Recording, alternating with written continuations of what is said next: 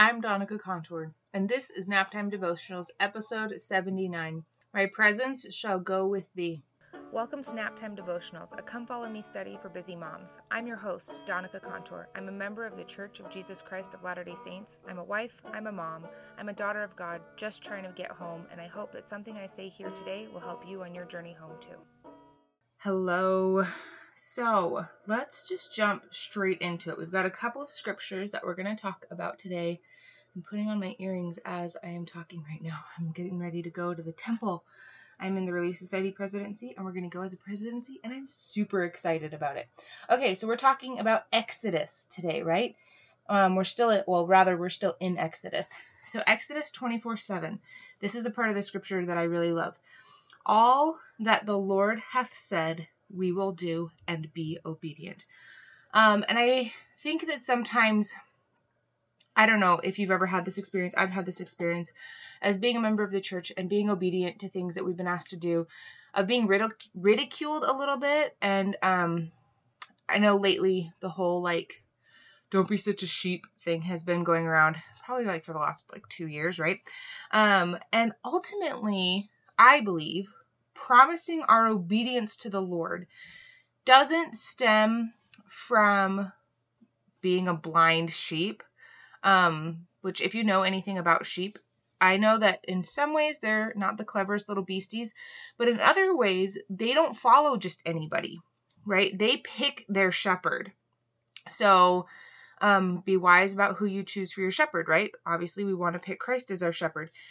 So, when we promise obedience to Christ, when we promise obedience to our heavenly parents, what we are doing is we are saying, I trust you. I trust that you are going to ask me to do things that are going to be for my betterment. And I may not understand why, right? Like, think about the relationship that we have as moms, as parents, right, with our children, or just as adults sometimes with children, nieces, nephews, grandkids, whatever. Um, and how sometimes we ask them to do things to keep them safe that they don't understand and they just think oh you're just trying to ruin my fun. And it's like no i really am just trying to keep you alive. Um so do we trust the lord? Do we trust that his guidance is greater than our understanding? Do we trust that his will for us is better than our will for ourselves? Does that make sense?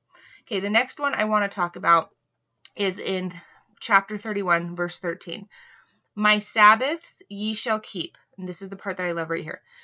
For it is a sign between me and you throughout your generations that ye may know that I am the Lord that doth sanctify you. And I love this because keeping the Sabbath day holy for us is an opportunity to demonstrate our love for our Savior. Um, it is an opportunity to get to know our Savior, which is part of the reason why we're here. And I love this that so sanctify means to set apart as or dedicate or declare holy. And so through his sacrifice, right, through Christ's sacrifice, we have the opportunity to be made holy. Does that make sense? Um, through his sacrifice, through his atonement, he we have this opportunity to be sanctified right? We can be saved we can be sanctified.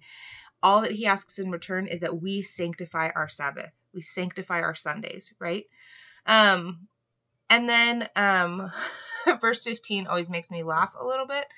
Whosoever doeth any work on the sabbath uh, in this in the sabbath day he shall surely be put to death like okay it is a little law of moses why because it is the law of moses um, so obviously, we won't be literally killed if we have to go to work on Sunday, right? Like we're we're we're gonna be okay. Um, and obviously, this is like for us today 2022 we understand that you know ox in the mire situations happen right?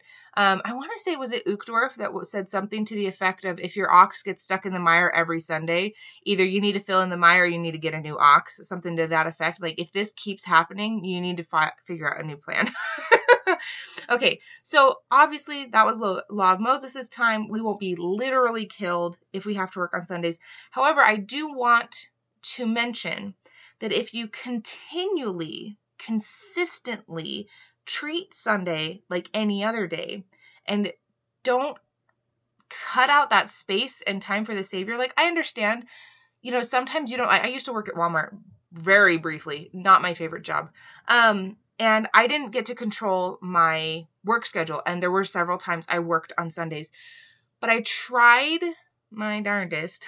I tried to make that day not feel like any other day I'd be at work on a Sunday, right? I, you know, the YouTube videos I was watching on my break were not just like silly YouTube videos or Taylor Swift music videos like I did any other day. I tried to watch conference talks or I tried to, you know, I I tried to make my day, tried to sanctify it in the ways that I could as much as I could, even though I still had outside obligations that forced me to be somewhere I didn't want to be, right? Um, so if you continually treat your Sabbath like it's any other day, you will find yourself spiritually dying and so I think it's really important, even if you have to physically go to work because you don't get to be in charge of your schedule and your job demands that you're at work on Sunday, find some way to differentiate that day from every other day that you're at work. Find some way to make that day different. Um okay, and then the last thing I want to talk about is Exodus 32 verses 21 through 24. So this is Aaron taking responsibility for making the golden calf, which like high five to him. Also a little bit I had to laugh when like the people ask for him to make a golden idol and he's like, "Yeah, okay, give me all your gold. Like let's do this." Like but you couldn't have been like, "No, that's a terrible idea. We have a god." anyway, it just makes me laugh a little bit. So this is something that I think is really cool. So the title of this section, right? The the this lesson is my presence shall go with thee. And I think it's interesting that the Israelites, and on the one hand, like, we can't blame them. Like, they have grown up. Oh, I'm gonna sneeze. No, I'm not. We'll see. They have grown up in a society, right? They were enslaved to the Egyptians for a long time. ooh, almost fell off my chair. Excuse me. Bless me. um, they were enslaved to the Egyptians for a long time. And because of that, the Egyptians were idol worshippers, right? They have Anubis and they have the other one, and they have a whole bunch of Anubis is the one that I always remember. Um, they have all these different half man, half beastie sphinxes and gods and all this different stuff, and it's like they have a god of this and a god of that and a god of this and a god of that, right? And all of this this is the environment that they were raised around. And so they're like, oh, we have a God of Israel like, what's he look like? How about a golden cow, right? Like, I mean, if I was God, I'd be a little offended too. I'm like, you think I look like a cow? Really? That's that's offensive. Um, but the point is, is like on the one hand, we can understand it. We can understand why they wanted a physical, a physical thing. They lived in a world, especially having, like I said, grown up around Egyptians, growing up, grown up in Egypt they lived in a world that wanted them to prove the existence of their God. They wanted to make a golden calf and be like, this is our God. This is the one that we worship. Look, he's right here. You can touch him. He's real. Um, with idols, right? We want to prove their existence with idols. And our God is telling us, the Lord is saying, I don't want a demonstration of how you can turn gold into a, a calf and make it like that's that's not what I want from you. I want obedience. I want faith. And I love this idea that the spiritual actual presence of the Lord is better and greater than the physical presence of a false god, right? And I think that that was something that was really hard for the children of Israel to kind of wrap their minds around. Um, I have always understood that the reason that they spent 40 years wandering in the wilderness is that's about how long a generation was that took for the people who had these false concepts to kind of die out before they could go into the promised land.